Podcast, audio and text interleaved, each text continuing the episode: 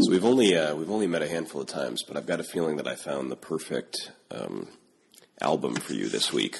I'm excited to hear it. Uh, Dub Side of the Moon by the Easy Star All Stars. True or false? Nailed it. Yeah. Uh, do you know that I'm one of the Easy Star All Stars? Unintentional compliment. That's why they call me Easy Star Steele. Yeah. So seriously, have you ever listened to this album? I have not. Okay. Do you like reggae I do not. at all? Actually, I mean, I could listen to it, but I wouldn't say. Uh, I don't actively seek out reggae. Do you like Pink Floyd? I also do not actively seek out Pink Floyd. I, I, I had you wrong on both dimensions. I'm uh, unpolite though. I would never turn you turn it down. If you put if you sat me down and made me listen to any music, I would listen to it. Well, I was with my brother the other day, and he's a uh, professional musician. We were talking about, I don't know, music and albums that we like and whatnot. And I said that I've been listening to reggae lately while I work, and that I like Pink Floyd. And then uh, I got back to my office, and I was getting ready, I think two days ago, to listen to music for the day, and because I listen to music all day long while I work. And uh, I searched for Pink Floyd and reggae, and not only is there an album, Dub Side of the Moon, which is exactly what you'd think it is, um, but that album is like one of the top 50 reggae albums of all time, according to multiple places. That's fantastic. I know. So I, I felt like I, I felt like I hit pay dirt, and I thought that this would be your pay dirt also, but I had you totally wrong. It's okay. You you don't have me totally wrong. You're just really wrong. right. That's uh, what what kind of music do you like? Uh, what do you find helps the most while you're working? Well, I, I like. Uh, I don't like to have to switch it that much, so I like albums, not songs. Um, I'd say I sometimes queue up a bunch of albums, although uh, I also go on lists a decent amount of the time. So, for example, um, have you ever gone to Pitchfork.com? I have not. So Pitchfork is like Rolling Stone. If Rolling Stone was was uh, started more recently and and just about the music. Oh, okay, I know. I know Pitchfork is. At least that's I- my that's my impression of it. I'm not sure if that's that that's how they describe themselves. But anyhow, they uh, they had a top 50 albums of. Uh, well, I'm sure they've done it for multiple years, but they had 2013s. So I decided that uh, I would listen to every single one of them. Wow. Um, yeah, which was mess like, around. Which was like pretty. I mean, uh, what's an album? Say like on average, maybe 45, 50 minutes or something like that. So it doesn't take that long to get through the whole list. I guess, but listen to decide that, just man, that is, that is an undertaking. Well, I, I follow some people on Rdio, and that's like my preferred. Um, I don't know uh, place where I listen to music. But anyways, I, I follow some people on Rdio that are always coming up with interesting stuff to listen to, and like I decided that either they're they're I don't know they've tapped into a good source and are just sort of you know echoing it, or are somehow discovering new music a lot, and. Uh, so I thought that maybe one of the ways that they did it is that they sort of linked into a bigger list like the Pitchfork Top 50 and then listened to the whole thing and then just filter the ones that they think are good. Um, so anyways, so this is a long way of saying that there isn't a particular type of music that I like. I like to mix two different things, things that I have listened to a million times that just sort of fade into the background for me because they're sort of soothing or a project like the top 50 reggae albums ever or the top 2013 albums from Pitchfork and then I'll like make a note of the, you know, 20% of them that I think I want to listen to again. Gotcha. I, I like that. That's very. It's kind of passive, and and you end up like coming up with this nice list of stuff that you just like you can talk about. You can you can become the music authority that you want to be. That's exactly. I'm trying, to, I'm trying to inspire myself musically. What about you? Um, I was trying to think about that as I asked the question, and I was afraid of what would come out as the words were falling out of my mouth. Um, I don't have a fantastic answer. Mostly, uh, I can't listen to anything that has words unless I know all of the words. Like they, they can't be distracting. I can't have somebody telling me a new story. Um, I found lately, last week I started a, uh, a Spotify playlist off of, uh, or Spotify radio off of uh, Never by Moving Pictures or Motion Pictures. I don't remember exactly what it is. Uh, but it's the Rage Dance song from Footloose. Okay. And it started the, like, the best, like, 80s prom, uh, just radio and that has been fantastic. Like I think that's been the most productive uh, playlist I've had in a long time. 80s prom. What year was your prom. prom? 2003 and 2004. We did junior and senior prom. Yeah. Yeah. So. I mean, that 80s prom was already pretty dated at that point. Right, right. I think it was just kind of it was a nice way to uh, kind of group more poppy music together with some like slow dance songs, so I could, you know, so I could finally finally ask that girl out Yeah, right. while I'm working. Uh, do you have a top three albums that you like to listen to? I uh, I do not. That's a lie. I totally do um, because I have Spotify open right now. Uh, I would say Bonobo. Actually, anything from Bonobo probably. Oh, yeah. That's a good pick. I, I will second your pick. I, I think Bonobo is great to work to. Yeah, it's it's really nice. And in that vein, um, oh man, this is going to be fun. This is going to be um, Eric and Sean read through a schedule all over again. Right. I think Uh, actually music music recommendations are pretty good. It's it's hard uh, because um, I, I find myself listening to the same thing over and over and over again. So, actually, if um, if you're interested, add me on Spotify. I think I'm just uh, generic steele or something because I want to hear. I want to see what other people are listening to because I like to get recommendations. Um, Yeah, there should that, that'd be a good idea. Like the uh, the Ruby on Rails programming. Not that there'd be anything specific to Ruby on Rails, but um, kind of playlist that was a Yeah, community yeah. thing. On Rdio, there's a guy that I follow that I'm going to look up while I'm talking that has a, a bunch of very good programming playlists. Uh, I think his name is. I'm not sure if this is really his name, but his name on Rdio is Ben Vinegar. I suspect that that is his name, it can be his real name. and uh, he he lives in San Francisco, so it makes sense. Then it's definitely his real name. But uh, anyhow, he's got. If you're on Ardio, he's got a bunch of, uh, I think, quite good uh, programming playlists that are sort of uh, grouped by genre, which I think is nice. We're in a we're in a tough spot now because I feel like uh, we we have to make a decision between Rdio and Spotify, um, like just as a as a consumer because both of them are getting far more social, um, and I'm like now I'm starting to see like uh, Spotify's encouraging following more people, and I get to see like what people are listening to as they're listening to them, um, which is super fun. They didn't have that before, and Rdio had something similar to that, and it was much more social. So it's tough because you're going to start having all of people, like people that you want to follow, are going to be in one spot or the other, and uh, there's not a good solution yet. I think this is like the story of the internet right now. Yeah, yeah. I mean, in like music and and any other Social, social networks and, and um, Betamax or VHS. Or, right. Speaking of '80s prom, yeah, okay. I recorded the whole thing on Betamax. Right. My, my dad was a, uh, a Betamax advocate. Not that he's really a technical guy, so it was sort of strange in hindsight that he he picked a side and like went for it.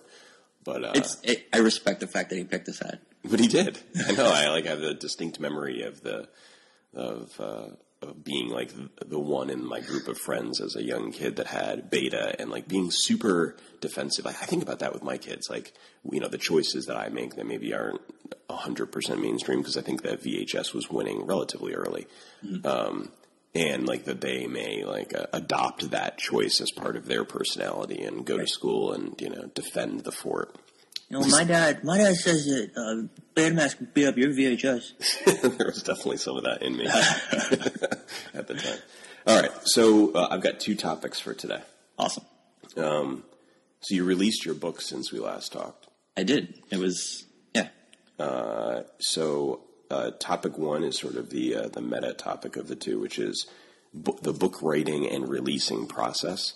Uh, you are, I think, extremely open about how you feel about things. So I think it'd be interesting to hear the not glossed up version, but the the real, like you know, looking back on it now. And I'm sure you're, you're sort of still in this a little bit. Sure. know, uh, what were the highs and the lows of writing and releasing the book? And then I also wanted to, as a second topic, go through and talk about some of the sections of the book um, Cool. that are interesting. Um, Are you doing now? Are you turning this podcast into like a, a behind the music type show? Not um, really. Uh, who did you have on? Uh, where you actually you, you dug into like the the history of Ruby Gems? oh, Nick Quaranto. Yeah, yeah, yeah. Yeah, he, he's a great guest. Oh man, you, I, I gotta say, like, we just gotta step back here for a second because my one topic is you've been killing it with this show. Like you, your guests have been fantastic. Like Oh, uh, ever since, ever since you had that uh, idiot on two day, two weeks in a row or whatever. uh, I can't remember his name. Something like Iron or whatever. Something, something generic. Yeah. Nail it. Um, yeah, it's you, you've just been doing a really good job. Oh, that's nice, man. Thank you. Yeah, no problem. And um, also, how was the move? Uh, before we hop into like all that stuff, I kind of want to, want I want to talk to you. Right. Sure. Well, well, the move was was pretty good. The uh, so I moved from Chicago to northern Connecticut. Um, so I, I'm like right on the border of Massachusetts, and uh, pretty big difference. So in Chicago, I was on the the 53rd floor of one of the taller buildings in the city, looking out over the the lake. So like a pretty cool setup It's awesome. and like ultra urban. You know, it was right across the street for people that know Chicago. So right across the street from the museum campus down in the South Loop. So that was like one end of the spectrum, and we lived in a handful of places in Chicago, and they were all uh, very urban. Did you have a glass floor that you could walk out on and look down? I, d- I didn't, uh, uh, but the the entire wall was was sort of glass uninterrupted. Oh. Um, I don't know how many degrees, maybe I don't know, maybe like a hundred twenty degree, you know, view of of that part of the city. So pretty cool. That's fantastic. And uh, a, a funny side story. So I guess the uh, the platform at one of the lookouts in Chicago, I think that it's the lookout on the Sears Tower or Willis Tower. So there are two uh, two very tall buildings in Chicago that have uh, like lookout platforms. And like like you were just uh, sort of alluding to, and one of them, the platform cracked the other day. You got to look on, on Twitter or whatever, Google for the uh, pictures of it. So it, it looks like a shattered iPhone screen, except you're up, except you're up 110 stories above the the uh, the ground. So what and you- it's supporting your weight. yeah, it, I think it could fit six people or something. So, what do you think? And, and it happened while people were standing there, and they took a picture of it. So, what do you think they did to fix it? Uh, if it's anything like Jurassic Park: The Lost World, um, they dropped down a uh, a satchel to try and grab the person who was standing they, uh, that, that's a good idea, but they put down a, uh, a, a carpet, I a rug. love that that idea. That- like that's actually what they did. Out of sight, out of mind. I know it's like it's like a, if a if a one and a half year old had to solve the problem, they're like, I don't know, put a put a rug on it. that is. Uh, I just I just had this problem. We can talk Rails talk for a second. That's not what this podcast is about at all. Okay. Uh, I just happened upon some code that was just catching all exceptions and just sweeping them under the rug. That is exactly what that is doing. That's what. Yeah, from now on, that'll we we need a catchy word for this, but it's going to be something that means uh, putting a carpet down uh, on the observatory. I love it Uh, because that is so uh, literal. I like that. That's Yeah. good.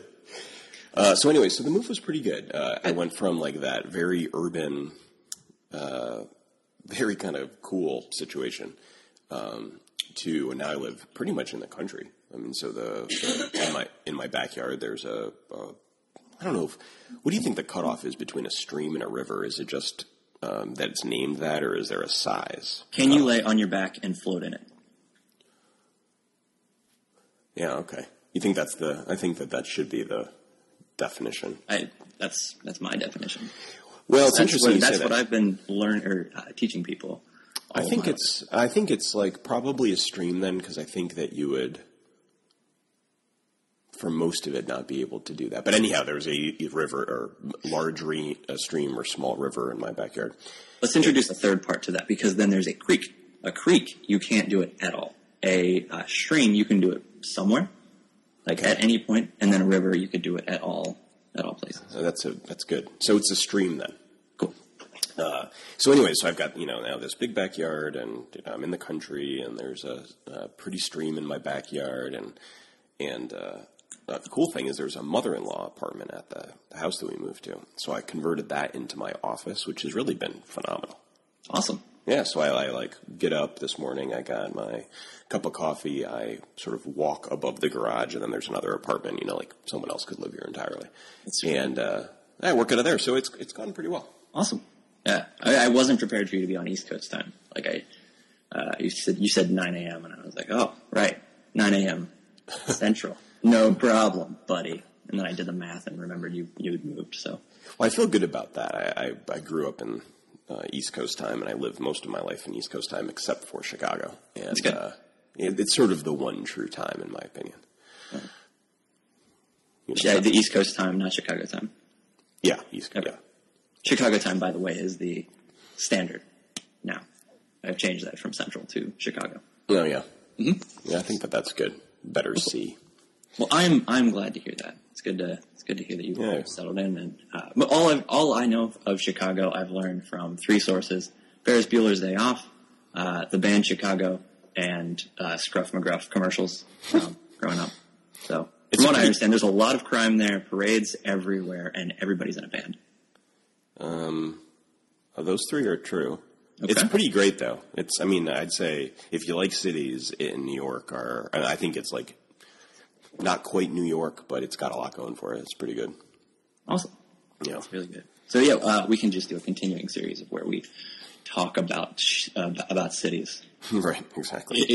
in the abstract. So So, okay, which which of our book topics do you want to cover first? The sort of the behind the scenes book writing and releasing process, or the contents of the book? I think we should do the process part first. let's do the process part first. All right. So, how long ago did you release this book? I quietly released the book about a month ago. Oh, Uh, and but you mi- might as well do your first plug. So, where can one find the book? one can find the book at whatdoitest.com. One can buy the book at whatdoitest.com slash buy. Made it convenient for you. There you go. uh, okay, so let's go backwards here. So let's talk about the releasing of the book. You said quietly. Is that because it was quiet, or because that's sort of a, um, a personal sanity management device to try to keep expectations reasonable early? That is, uh, it, it's the latter. I it was a personal sanity thing because uh, when you work on a book for a year and you try and like you're you're going crazy trying to get it out, the I, I what happened was I just like one day I kind of rolled out of bed and I was like, all right, this is it. Um, it's good. It's good enough. It's fine. I don't need to keep uh, sanding it down. It's, it can at least be released as a, an early release type thing. So I, um, I, I wrote a whole app to go with it, um, like the whole sales thing. And I just uh, put it up there and people were able to just start buying it.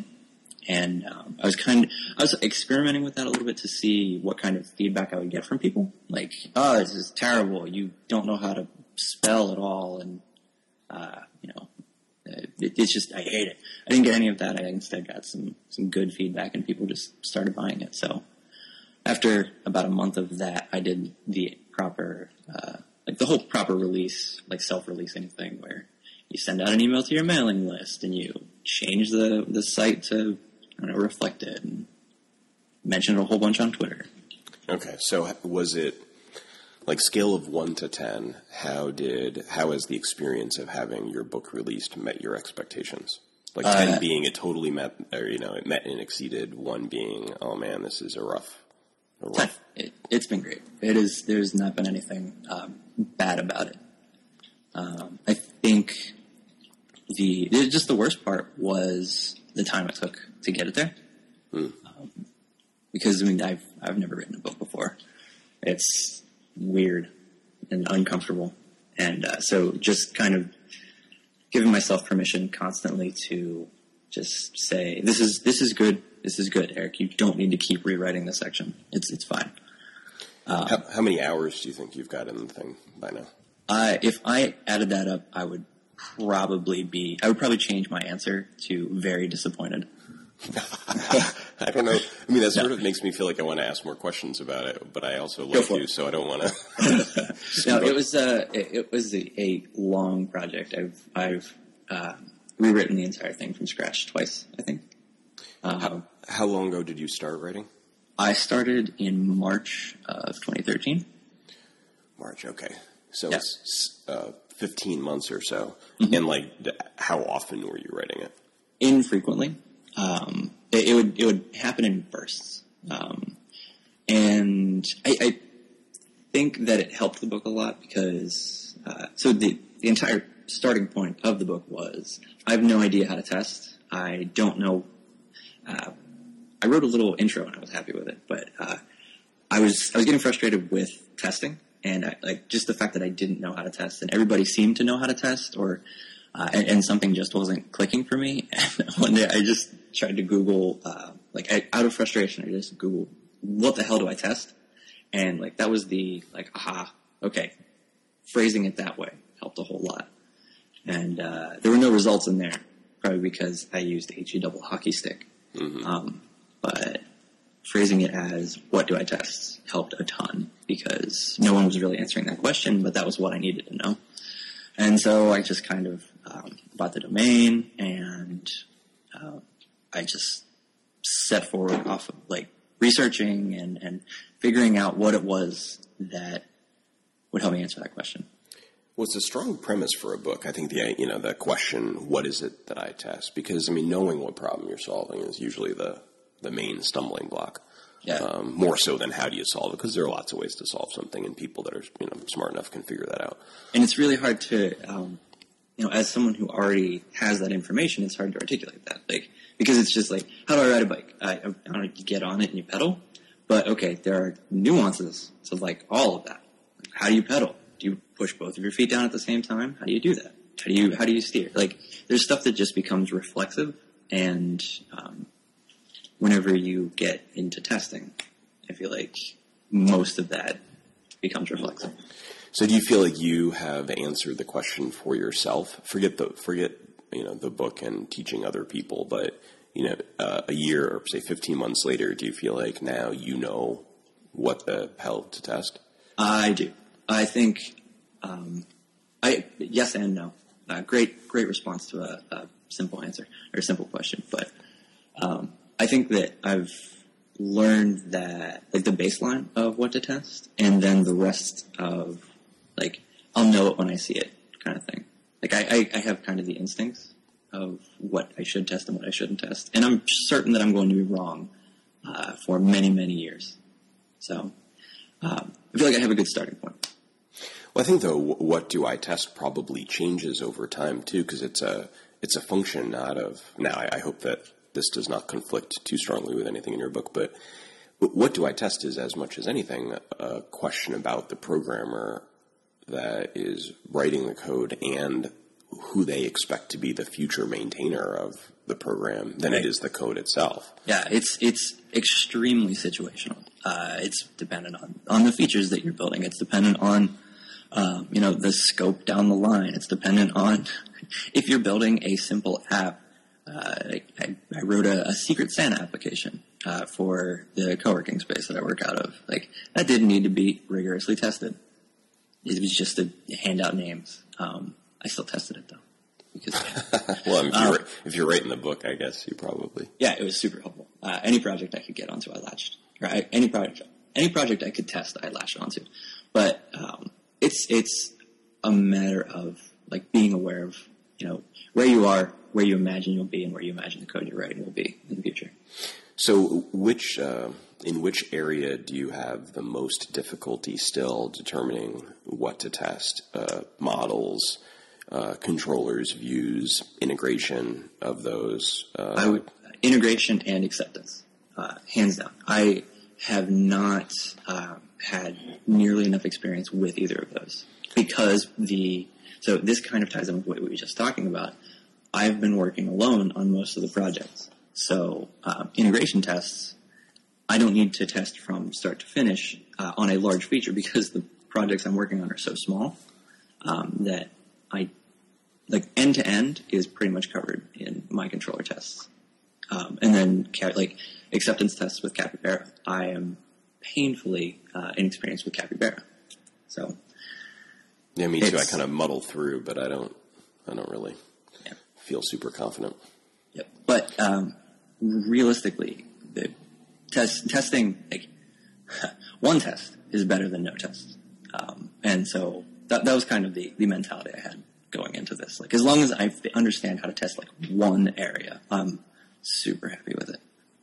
Yeah, I kind of felt that way about about model tests to begin with. You know, the, I I went from not knowing at all what to do to to getting decent at testing models, and even though I, I hadn't progressed to controllers or views or um, integration or you know feature acceptance, you know, that that actually probably was 70% of the challenge for me was feeling like I could get my core sort of low level models well tested so that I knew that you know, down at the, the, the sort of core of the application, I wasn't getting objects in a weird state, or at least less weird state. Yeah, and and I think having to go through that entire process makes it, it, it you get this weird feeling when things start to go wrong. Like uh, it, I don't know, it gives you a chance to to dig into your code and not not write those quick patches because you have to step back and think, oh, okay, how is this going to work? How is this? How am I going to test this? How like it, it I, I, think it just makes you a better programmer. You know, I think that the the thing that's gotten me me the like most education in how to test uh, per you know minute that I spent on it was contributing to well done open source projects. Mm-hmm. Because then this sort of uh, gets to the point you were making a bit ago. Uh, whereas on your own projects, you know, you're the maybe the the only developer and the the primary user in some cases, like something like the Secret Santa app. Whereas with uh, an open source project, you're in a team, and even if it's a two person team, that's all. That's like a lot bigger than a one person team. Yeah, and uh, a well done project, I think, has sort of felt out through collaboration with the various contributors what the right things to test are. Mm-hmm. And uh, I learned a lot about uh, if I wanted to add a feature or fix a. I get started with fixing a, a, bug. You know, so I found a bug in a project and said, "Geez, I, you know, I want to contribute a solution to this." And at first, I felt a little panicked, like, "Oh man, I know how to write the fix, but I'm not sure that I can write the the test." Yeah. You know, this is very early on test to to make everyone confident. So I read through the other tests, and uh, turns out that it's not that hard. It, yeah. it, you know, it was pretty straightforward because the well done projects, uh, you know, weren't rigging up complicated states to test. They had, you know, factored the, the application pretty nicely and had isolated the components pretty well. And testing was pretty easy. And uh, the having other people that were sort of uh, using the tests as their way to understand what it was that you were doing and maybe what was broken before and uh, understanding if it was if your fix was correct was super um, educational for me because I saw the benefit that that the tests actually were the main thing that was doing the communication and the the talking and the issue and the actual fix itself were sort of secondary. Right. Yeah. Um, it's it is uh, proof. That's that's it. Like it's it's just a way to wrap up the thing that you're thinking or uh, you know that you want to see happen. It's just proof that a simple way to prove that it does the thing that you're saying it does. So I think that if, if someone's in a position where they feel like they, they don't have a large project or a big team that they're working on and you know they don't know how to to get that kind of experience where um, uh, testing isn't just for your own benefit but for a community's benefit, I think contributing to open source is like a phenomenal way to solve that problem immediately. Yeah, that's um, a that's a super good idea, and um, also I, I'm probably going to just throw a whole bunch of work on my like just my pile. But um, part of the book, like the last section of the book, uh, it first it talks about some oatmeal raisin cookies for some reason, I, and then uh, it invites you to go to uh, a GitHub repository um, where I've bundled all most of the tests from the book into just this one application. Um, and it's it's out there. There's it's public. If you want to go in and just practice with tests um, and just kind of see how I wrote some tests um, and want to just try it, it's it's there. It's like um, I think it's generic steele slash secret agent plan or something. That's cool. But yeah, uh, the the like workflow is write some tests in there, see what it's like. Uh, there's an answers branch, um, and you can see how I write the tests, and then you just like from the main the master branch, just submit a pull request and I'll do like a code review or something. So how much um, how much work have you done on open source projects? Uh, I since we last talked, I took over uh, maintaining the guard mini test gem, which is cool. Oh, really? Uh, yeah, it's How's that been?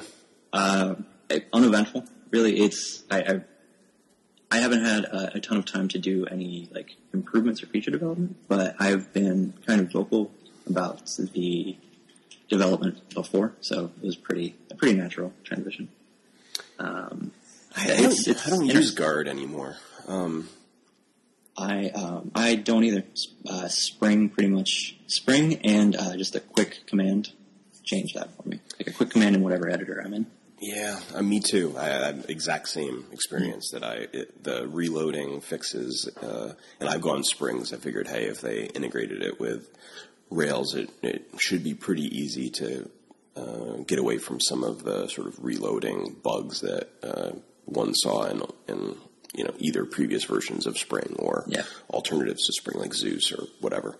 But um, but I think that combined with you know I try to focus just on an individual test or the the you know the spec file that I'm working in instead of the whole suite. Um, most of the time, then I'll run the suite occasionally.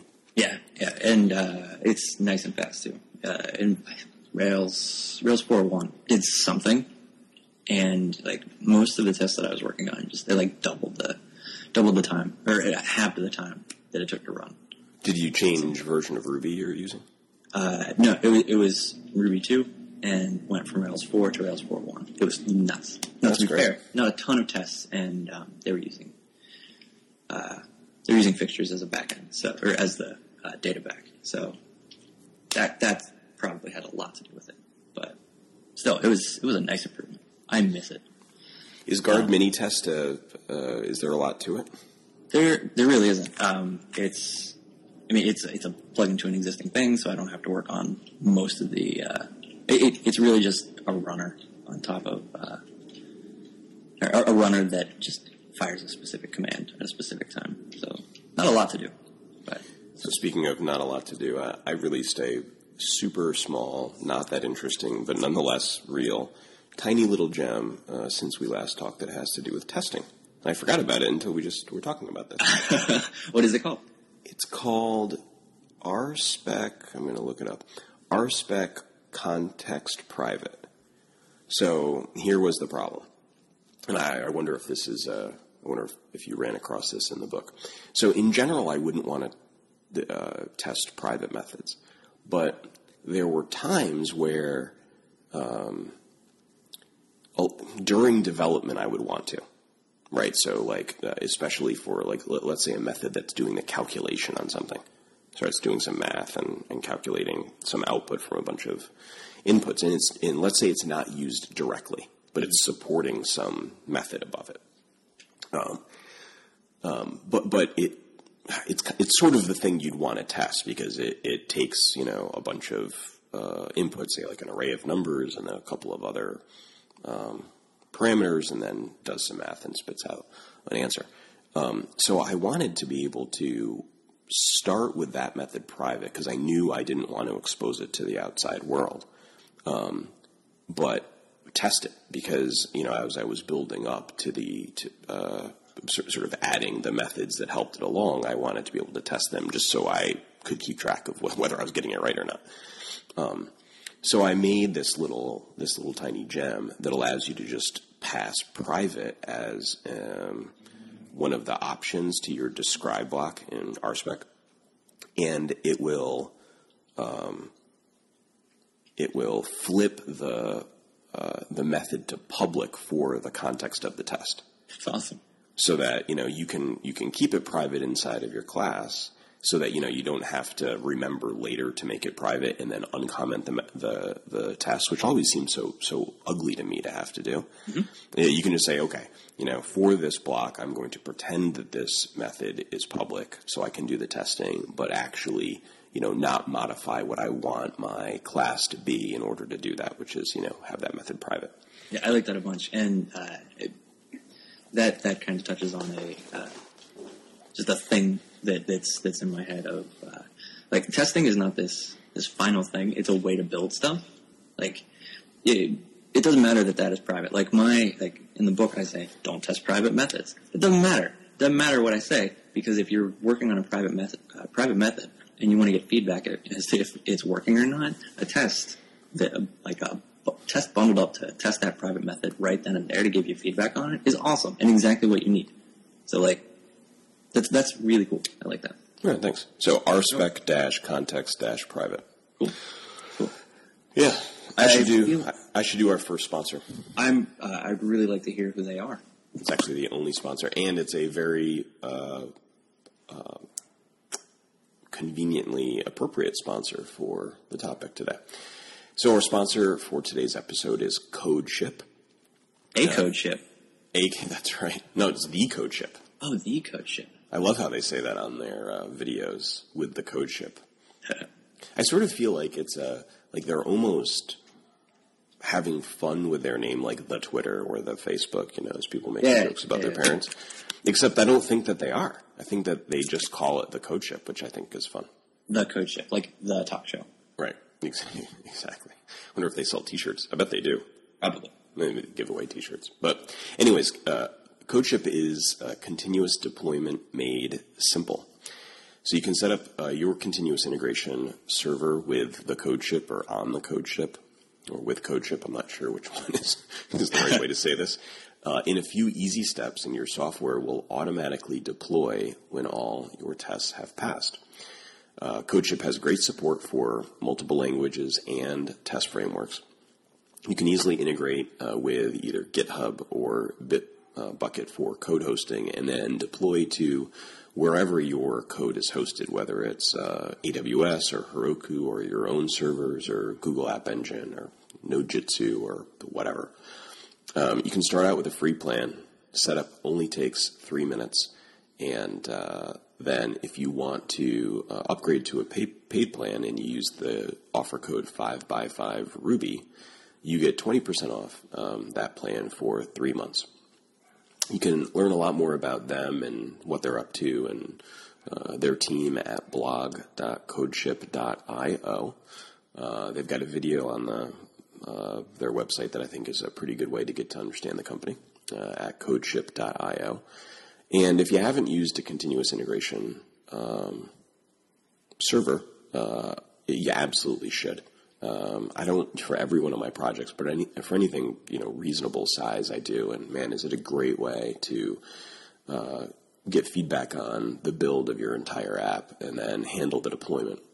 have you used a continuous integration server? I have. I am. Uh, look forward to whenever I can actually use it for this current project. But um, so uh, a continuous integration server, you just write a bunch of tests, then you work normally, and every time you feel like you feel comfortable committing, um, this server will then check, like run your tests, run the entire app for you, so you don't have to do that before uh, deploying it or committing it or pushing it. There we go. And um, if it's good, it'll just push it out there, make all your customers happy. Yeah, yeah, yeah. That's a good point. So we should describe how it works. So literally, it's it's on the the push to the repository, the remote repository that kicks off things usually. So let's say you're hosting on GitHub, you push commits into the repository that's being watched. Uh, CodeShip in this case will uh, watch for that hook. The in- CodeShip. Yeah, the CodeShip is you know sailing along, watching for the commit to come in. When GitHub uh, uh, receives the push, then CodeShip notices and builds the app the same way that you would on your uh, machine. And literally, you can provide the the, the exact um, commands to run to build it, and they come with the defaults that you'd need for for whatever you're working on. But so it you know bundles the gems and makes sure it's using the right version of Ruby and picks the right database and all that jazz. Um, creates the application, runs uh, uh, you know RSpec or you know whatever test suite you're running, runs the test suite, looks to see if it's successful, and then you can tell it what to do after it either su- succeeds or fails. So if, if it succeeds and you want it to automatically push out that version of the app to your production environment, then you tell it you know where it's hosted and and uh, what commands to run on that environment. Like, so if it's Heroku, you may tell it, okay, you know, push master to Heroku and run db migrate uh, if if you want to, or whatever else. And uh, and anyways, if it fails, then you can tell it what to do, like uh, email you or or send a message to some chat server, or whatever. Yeah, huge fan. Uh, it, it cuts out the Capistrano. Uh, just let you uh, let you write code more often and Yeah. not worry about deployments. So, thank you to CodeShip for sponsoring uh, the podcast. And remember, go uh, to codeship.io and use the code 5by5Ruby to get 20% off for three months and let them know that we sent you there. That was five by five Ruby. 5by5Ruby. Mm, Five. Excellent. Yep. Cool. All right. Thanks, Code Chip. The Code Chip. right. I feel like we got off uh, from the, the actual book writing and into the actual testing stuff No, that's a little bit. That's okay. This is my two bullet note, you know, about what to talk about today. So it's it's Uh, Post-it uh, eggs are scribbled out above them. It's on. Yeah, really. It's on. It's it's actually funny what it's on. So uh, my seven year old was in here um, drawing with a highlighter yesterday. And it's on your seven-year-old. Yeah, exactly. So I just said stay there for a day. Stay there. Hold on. I got to record this podcast. You'll be fine. I am. All right. So this is funny. So I flipped it over. So I had written the bullets about what to talk about on the back of the piece of paper that he had been drawing on. So I just flipped it over to see what he was writing. Now he's seven. So, you know. yeah, here is what he uh, wrote. Well, take a guess. What was the first thing that he wrote on his uh, drawing?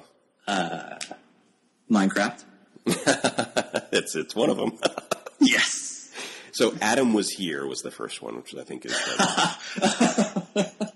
Adam was here. That's like the hello world of doodling on your Yeah, dad's work is- piece of paper. Yeah. So Adam was here. Uh, his his older brother later wrote "Same with me." Uh, then he drew a picture of uh, his character in Minecraft, which no big shock. and he wrote "Yay Brothers." I'm That's the best. That's just the best thing I have ever heard. yeah. So, anyways, that's That's good. I'm glad you desecrated that with notes for this show. I know. And so I took this, and, and not only that, I, I first made it my uh, coaster for my glass of water, so it's like water warped. And then I used it as my coffee coaster this morning, so it's got a coffee stain in the bottom. And now this paper's been through the ringer. That's what I'm saying. That's great. That is. Uh, that needs to be framed. Put up Yeah, somewhere. right. Yay, brothers! Yay, brothers! I think that I think that uh, the him and his brother, so they're seven and eleven. They p- play more together in one day than I did with my brothers for the entirety of my childhood. and I kind awesome. of can't. I I don't understand how either worked. How I didn't play with my brothers that much when I was young, and how they don't get sick of each other. Like, Uh, that's a four-year gap. Uh, I don't do math anymore. right? For Uh, so that's a four-year gap. The same. That's the same gap between my brother and I. I think that's the, the perfect amount of time for. Uh, I think you two get along with your younger sibling or older sibling. yeah, I guess I didn't really. Re- I think you're right. I don't think I understood that. Uh. How how old were you between? Like, what was the age difference? It's like two and a half years.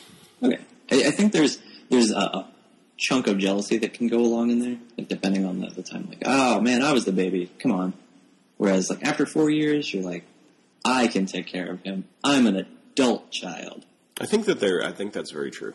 Yeah. Yeah. Um, and, and, yay, brothers! Um, yeah, I'm still. But- I'm, I'm just surprised he can just spell brothers because his his spelling is something less than perfect. That's great. Uh, my my brother just moved. Well, he didn't just move to Philadelphia, but he just started working uh, out of the co-working space with me.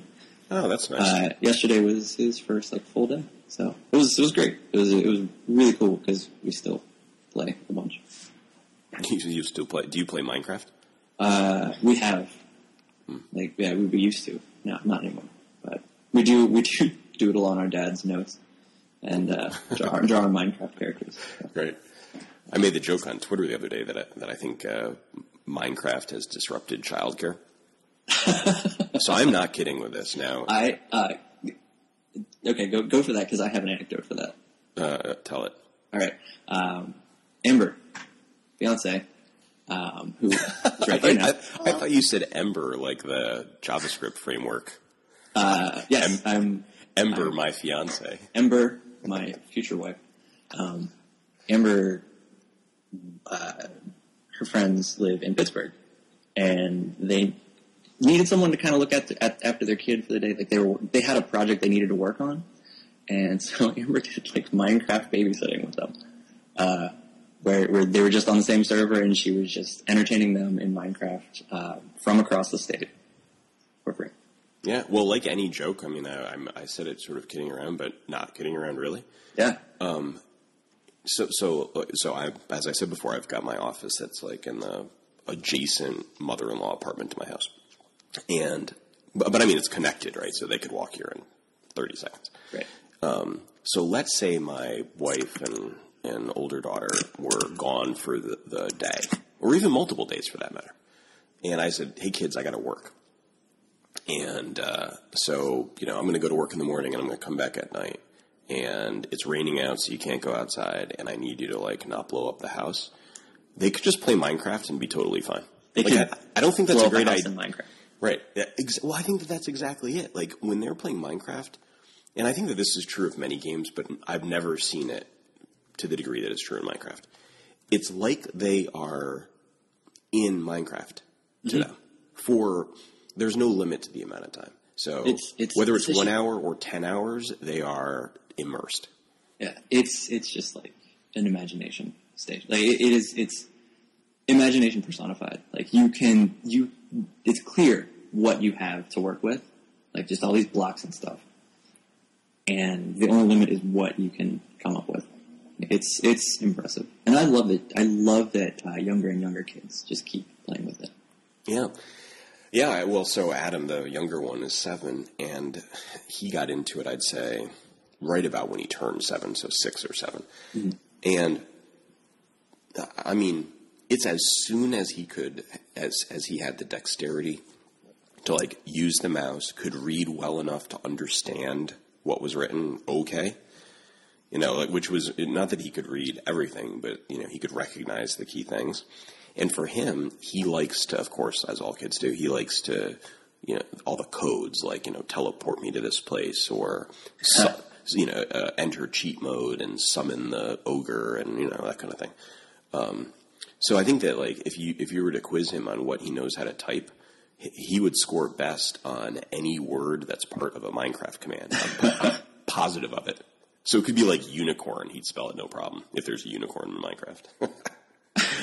Ask him to spell blue. I don't know if it's he's going to spell it right. Uh, blue would be just like the hex code in Minecraft. that is so accurate. uh, anyways, um, so let's get back to the contents of uh, of the book. So I've seen you tweeting about fixtures, and we talked about fixtures some on the uh, on the last show, or maybe two ago.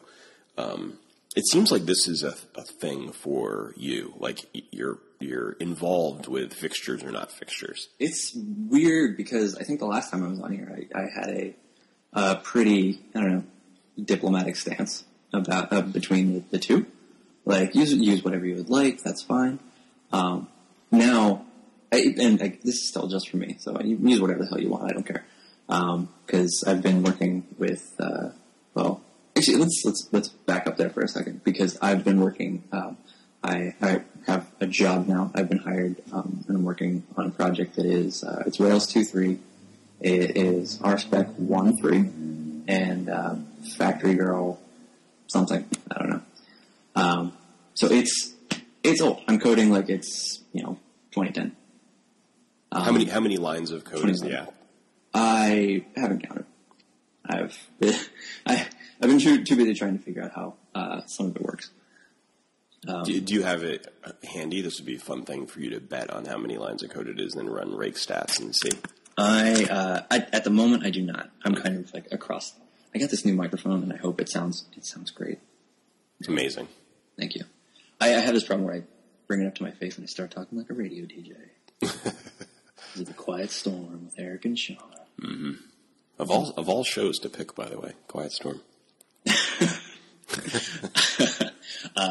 Yeah, I, It's in I- the I'm morning. It's in the morning right now, so it should be. We we need nicknames for each other, so it's you know, you know Bonzo generic and uh, Bonzo and the donkey. Exactly. Rain in the morning. That with- sounds, that sounds about right. All right. I'm so sorry everyone. uh, so it's, I'm not, I, I don't know, I, I- I don't have the wherewithal to, to talk about the like current state of the application too much, but the, um, I've been thrust into, um, specs and factories again. And, um, I just am not happy with factories. Like it's just, they, they bug me a whole bunch because, uh, so, so wait, maybe do do you have questions you would like to ask? Because there's a chance I could just accidentally go on a tirade. Oh, that's either it's fine either way. Okay. So I don't. I mean, I don't. uh, Tell me more about what um, is irking you about factories so much. Uh, so factories, the, the biggest problem I have with factories is if it doesn't exist, I have to create it. Um, and that's the biggest strength of factories early on in that you're not constrained. Like you don't have to take that time initially to figure out all of the different types of uh, data that you'll need. Like you can create it on demand. Um, whenever you inherit a very large application um, and you need to test a very specific set of data, creating that is the worst. I spend way more time setting up data than I do actually writing a test or actually write like fixing a bug. Um, and it, it just kills me. So the only time I uh, put data into the database um, in testing is now, of course, I'm sure there's an exception to this, but but most of the time that I do it is when I'm testing something that only the database could do. So, for for example, that a scope returns the right subset of records. So, you know, I want to make sure it only matches this criteria. So, I, I create two records: one that does match, one that doesn't match. Test the scope, see that it pulled back the one that did, because there's no other way to test it than that. Sure. But other than that, I, um, you know, or or maybe like a uniqueness validation, right? Like, okay, that has to be in the database because Right. otherwise it's not going to be able to do it. So uh, other than that, I'm not I'm not putting data into the database basically ever. Is let me ask you uh, well, why why you're not doing that. Like what what are what are the operations where you would um, where you would have to uh, put something in the database? Um, well, the the reason that I'm not is, is, is so it, there would be no benefit to doing so. Like in other words, like I, it's it's to understand what the uh, I'll, like let's say I'm testing a particular method that calculates. Um, that calculates uh, some sort of product of two other attributes. Sure. I uh, and, and let's say it's using the values that are currently set into those attributes. So in other words, it doesn't you know it doesn't take them as arguments, but it's using the state of the uh, instance at the time to do the calculation. Um, so I, I would just want to in the test say, okay, like uh, per, uh, rate equal, you know, subject dot rate equals one, subject dot quantity equals ten, uh, and then say, you know, expect subject dot calculate amount to equal ten. Gotcha, gotcha, gotcha. Uh, so for and like, a, like an individual unit test, you just you initialize a a, a nice contained um, unit, like a, An, an instance object. of the object that only has the things in it that um, you would need to use that method. And the reason that I do it, I mean, let's let's say performance was identical.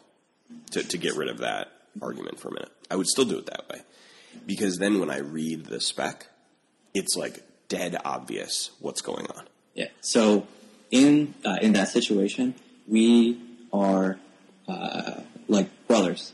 Yay, brothers! In that, uh, if it can be if it can be on its own, it, it should be on its own. Like if it if you can get um, if you can test what you need to test with just a um, like a, just an, an initialized object, object.new or model.new, do it by all means. Um, that was actually how I how I was able to kind of click learning test the first way with just object.new, a ton of object.new or uh, model.new or whatever it was. But um, that's the best way to go about it for these single things like uh, mostly unit tests and model tests. I mean, not many things should require, at least this is my opinion, like not too many things should require um, the actual uh, existence of the the instance in the database. Like very few in in unit tests. In, right. in unit tests. in um, like and tests. and view tests. I would say controller. I agree that it almost always has to be in the database. And Uh, so, uh, the, the situation that I'm in now, there's a ton of logic in controllers, which is, you know, you know, for, for better or for worse, whatever. That's where it is, and there's not. It, it's a huge uh, project to change that, but um, I still want to prove that it works. And um, so, for a controller, I need a ton of stuff for this this one request to work. Like, I need a user. Uh, I, I need a user. I need um, whatever object that uh, is under test, like what under object is being used in the controller. I need um, any associations that go along with that that might be set up. Um, Mm-hmm. it- there's there's a ton of stuff that I need, and um, right now the worst part is finding out all that stuff um, because it's been stubbed out entirely, which Yeah. it's not great.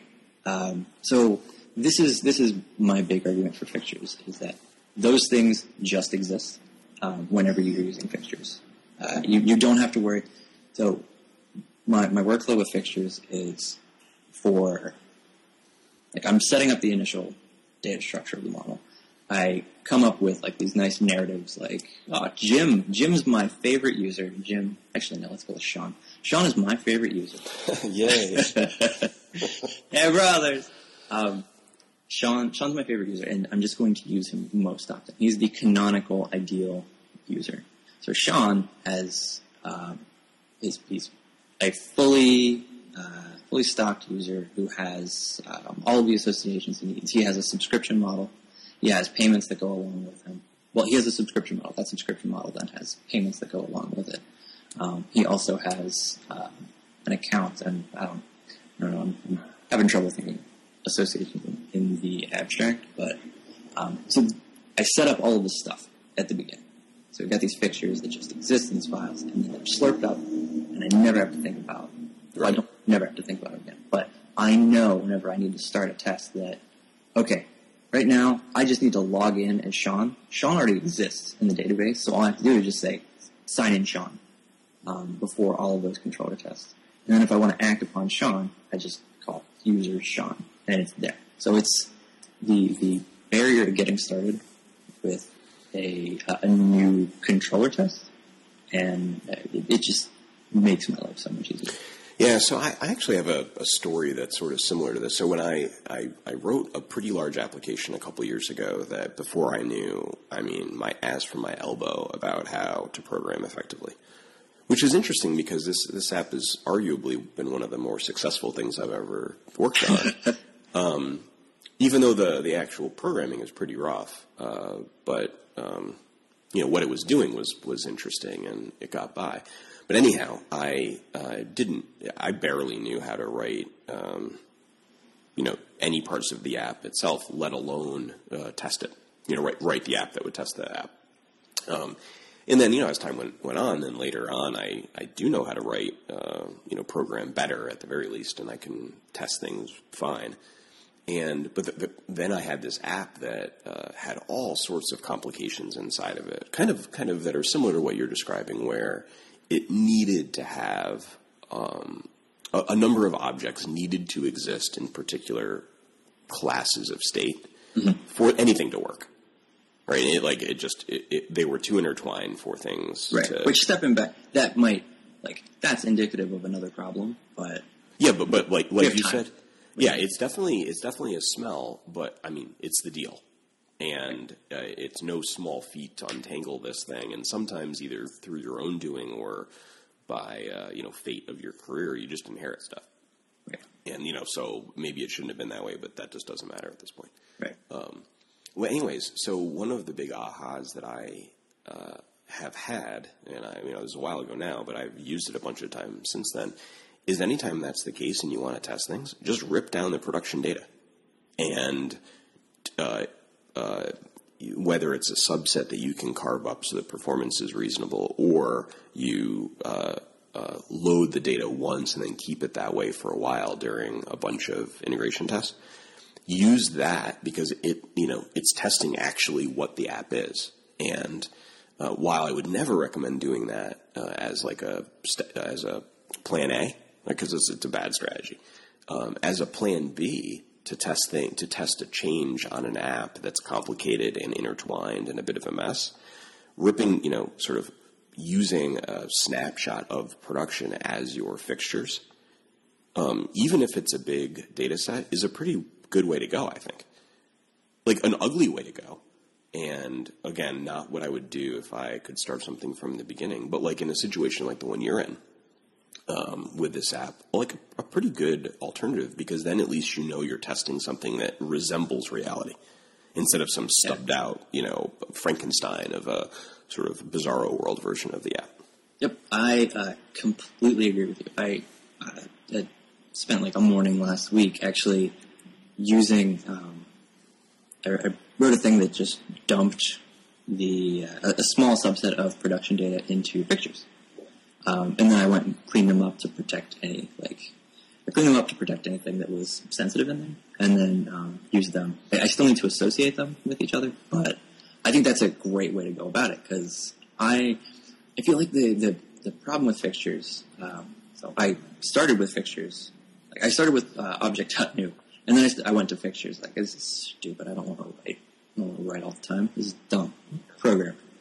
Um, and so I started getting into factories because the idea of actually having to come up with all of this stuff, like, there, I don't want to, I don't want to come up with Sean. I don't want to have to, to figure out that Sean's email address is seandaddy at hotmail.com. Like, that, that's not something that I want to do. It's a complete, it's, it's too much of a jump for me, um, as a programmer. So I would, um, oh, this is great. I can use a factory to just come up with that stuff on demand and use like um, Faker to, to come up with that data myself. Um, then, then the, like that that's that solves that problem at the beginning. But uh, it turns out whenever I would like actually put the time into setting up Sean and uh, with his email Sean at SeanDaddy.com, then I know more about like it just it feels more intimate. It's this weird thing that happens where like you get this narrative uh, along with your your whole app, and uh, by going through and actually associating all these fixtures uh, from some production data, I'm getting that same feel too, where it's uh, and it's portable. So the fixture just sitting there in the repository. So whenever a new developer comes on, they can just set it up and they can see that Sean is the one that's being used most often. So I think that your philosophy on all this is pretty healthy in that you know, there's been all sorts of drama in Ruby world. Um, it's tough about testing, and um, I think that I think it's a sort of a false choice to say either you believe in um, a, a kind of you know one true way like TDD, or you think it's it's um, you know phony religion and is you know ruining the fun and is uh, you know tool of consultants blah blah blah. I think that like like my take on it is that I actually love TDD, and I think it's why pro- well one of the reasons programming never feels lonely to me. Like I could sit and program for a you know, hundred hours straight, mm-hmm. never talk to anyone, and how am I tests doing? Beep boop. Yeah. Beep, boop. And you know, you don't really feel like that's the case because you've like rigged up this thing you're communicating with. Right, you're getting feedback. Like somebody is like it's it's like you're rubber ducking kind of. At, well, I, I, think it's like you're totally rubber ducking. I mean, I, I don't even think like it's kind of. Uh, if I want to, if I'm sort of thrashing it all, I always ask, okay, what you know, am I am I setting up tests that are communicating to me as much as anyone what I'm trying to do? And then if I'm not, and I do, you know, miraculously, I start thinking through the problem more clearly. So I love TDD.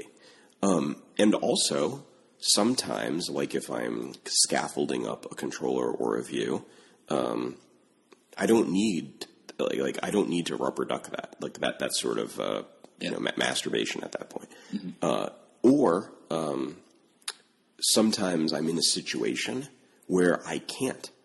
Like like this situation that you described, or my you know legacy app, so to speak, where yeah yeah yeah I know the right way to do it, but I'm in the you know quote real world now, right? And right, right. I got to deal with a situation that's not pretty, and it doesn't matter why. It just yeah. isn't pretty. Yeah, it's it's we I have these cards in my hand right now. I can't start the game over. I can't uh, like. I'm I'm playing with someone else. They're waiting for me to to play my cards. I have to do something. So Right. And it doesn't matter why. It doesn't matter how you got there. If you got yourself there, if someone else got you there, if you Exactly. were dropped into there, uh, who cares? Yeah. You know, sometimes like you know, you got to be an adult and just deal Yes. with, with your situation, which may not be what you would have planned at 18. Uh, and that's sort of how I feel about it. Like, where that doesn't mean that at like this stage of my life now I've become a pragmatist and you know this these ideologies are stupid and detracting from you know me actually getting real work done in reality. That's dumb to say that. Yeah. It just means that sometimes I mean, you got to be where you are, and if you are in a place where the ideology is in conflict with getting things done, well, you just kind of have to deal with it. Yeah, it's And like, we don't have to, we don't have to, you know, I, and I acknowledge the absurdity of what I'm about to say. We don't have to have a five part hangout to talk about whether that's okay or not, as we Right. talk about it on a podcast. But, you know, I mean, like, yes, of course it's okay that we all deal with things that aren't what we would have created and that the best way to get through it is just to get through it. Yep. I all all of this stuff, like all of this stuff, like uh, like that, that that's a fantastic uh, just just bundle of ideas and and, and ideologies. That's great. Um, I think that just the past couple of months with the whole TDD thing, it's been healthy. Like it's it's a good thing to talk about. It's not. It's a terrible time to launch a book about testing because then you'll be inundated with questions about it. Uh, especially it, it, which is really painful if you um, like if that's something that you just can't be a part of that conversation. Like I don't have a ton to say about that um, because it's not super important. TDD is like TDD helped me figure out that I didn't need um, to actually test first. Like it's it was a, it was this cool little trick to make me think, okay, no, I actually need to figure out what I need, like what I'm about to build first. Like uh, the the whole like the, the religion behind test first and, and figuring that stuff out. That's not super real, um, but it's also whatever. It, it helps new folks, people learning how to test, learn how to test, and I that's why I like TDD. I don't do TDD.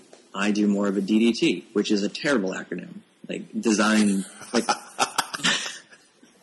think all all acronyms for controversial topics should also be acronyms for poison. poison or wrestling move. Exactly. I, I am starting a uh, a new testing philosophy that is uh, the pile driver, where you just you don't do any tests and you uh, accidentally break its neck. So, um, but it's Are you a wrestling fan? I, I was, and my, my one buddy is a super wrestling fan, so I still get some. Uh, I- I'm, I'm still plugged in a little bit, but Like, when's the last time you watched Monday Night Raw? oh, years ago, How many Years. times have you been in person? I've never been in person. But uh, you know what? I'm not going to make any excuses. I didn't like wrestling very much. I said it. I said it. Wait, you grew up in like rural Pennsylvania and you didn't like wrestling? I liked wrestling. Um, Okay, exactly. Uh, it was the fact that I grew up in rural Pennsylvania. Like, getting it's why I don't know a lot of music. It's why I don't watch a lot of uh, like why, why I've missed certain movies. Like I just didn't have access to, to a lot of pop culture or wrestling arenas. Apparently, I went to uh, I went to Monday Night Raw one time in person when I was in college, and it was like ex- it was exactly the debacle that you'd imagine. Like it, it was the you know uh, bunch of guys from the dorm freshman year are going to take a road trip to see Monday, Monday Night Raw in Worcester, Mass, at whatever their arena is called, and it was a disaster. No, it was the pulling over on the side of the road. Guy accidentally goes to the bathroom in pants. Uh, uh, guy, one of us uh, gets kicked out. Not me. One one guy gets kicked out of the arena. Just absolute, exactly what you'd imagine. one guy's trying to get across the country to his girlfriend. Like it's it's uh, a, a teen love movie from Oh. the nineties, Yeah, except without a lot of love and with wrestling. with wrestling. hmm But it was fun. Um, I have watched the um, the episode of that '70s show where they went to a wrestling match. So that's pretty much the same thing. I watched somebody watch somebody wrestle. Does that? I, I feel like that predates WWF. Is that true? Probably it was more of like I, I think that their their their thing was a uh, like an early. It was an amateur thing, but it just happened to also have a bunch of popular wrestlers at the time. Yeah. So I've, I- I've both been to a uh, a Monday Night Raw um, more recently than you have, even though it was uh, uh, 18 years ago, and and I've seen it more recently too. I was at a like a family party at uh, my in laws back. I don't know, maybe 18 months ago, uh, Christmas time, like December time. And it was on a Monday, and Monday Night Raw was on, and you know one of the kids was into it, so it ended up on the TV. That turns out that is a massive hit for a family party. That's awesome. S- I, I sit, can sit around and watch that. I can see how uh, just watching wrestling. I could watch wrestling anytime. There's not a reason why I'm not watching it. Like, I'm not opposed to it. It's just it's not on. It's not available at, in my immediate vicinity, and I feel like it's a thing if you start watching wrestling again when you're like almost 28. Uh, so I, I don't know. I, if it was placed down in front of me, just like the reggae, if if I was sat down and it was on, I would have a good time watching it. So Yeah. that's that's good to know that it is a good family exercise, like uh, like the Wii. Right. Yep. Awesome. How do we get here? Well, uh, I don't know, but DDT. Yeah, exactly. So, so you, I like that idea. Uh, so I think that, uh, well, we could talk for a while. I actually have to wrap up today. Have That's to work. right. Well, I appreciate. So here's what I learned today. I should recap every episode this way. Sure. Uh, I learned that your book launch has been a big success. Uh, it has. That even if it wasn't, you've learned what to test in your 15 months of writing the book, which seems like a, a pretty big win. Um, I better understand your thing about fixtures, which has to do a lot more with controller tests and sort of like the state of the real application than it does unit tests, which has clarified some comments for me that you've made. Excellent. And I get cranky on Twitter too, so take that with a grain of salt. If it if it hits Twitter, then I'm super mad. It was like me this week with, uh, so I was using the QuickBooks Online API. yeah. and it, the, it was like a, a speed dating breakup. Where at first I was like, "Whoa!" I thought this thing sucked because I'd used a pre- previous version. They'd released a new version since then. I thought this thing sucked, and it turns out it doesn't look like it sucks. And wow, I, uh, this is great. Like I, I, I totally got into, uh, I mean, not into it, but optimistic at the very least about what I was going to be able to do that I needed to do with the QuickBooks Online API. And then um, there's a companion uh, Ruby library that's maintained by someone that doesn't work there, I think, that's pretty good too. And that got me even more optimistic. And they released a new version of their, of actually like QuickBooks on, Online, the, the uh, web client, which uh, at the same time, so I kind of figured that they had built the new web version on top of the API, given that the API seemed pretty full featured. That was not true. That is unfortunate and That was not true. Yeah. So over the next three days, I went from like optimism and and uh, almost regretting that I had given them a hard time in the past because I thought that things had gotten good. I'm like, you know what? I was too hard on you, QuickBooks Online. started writing like a handwritten letter. I, really, I, I I had made a mixtape by day two, uh, and it was like full of uh, you know, uh, don't judge a book by its cover, give someone a second chance, and then uh, I actually had back. exactly I had to use the damn thing, and wanted to throw my computer out the window.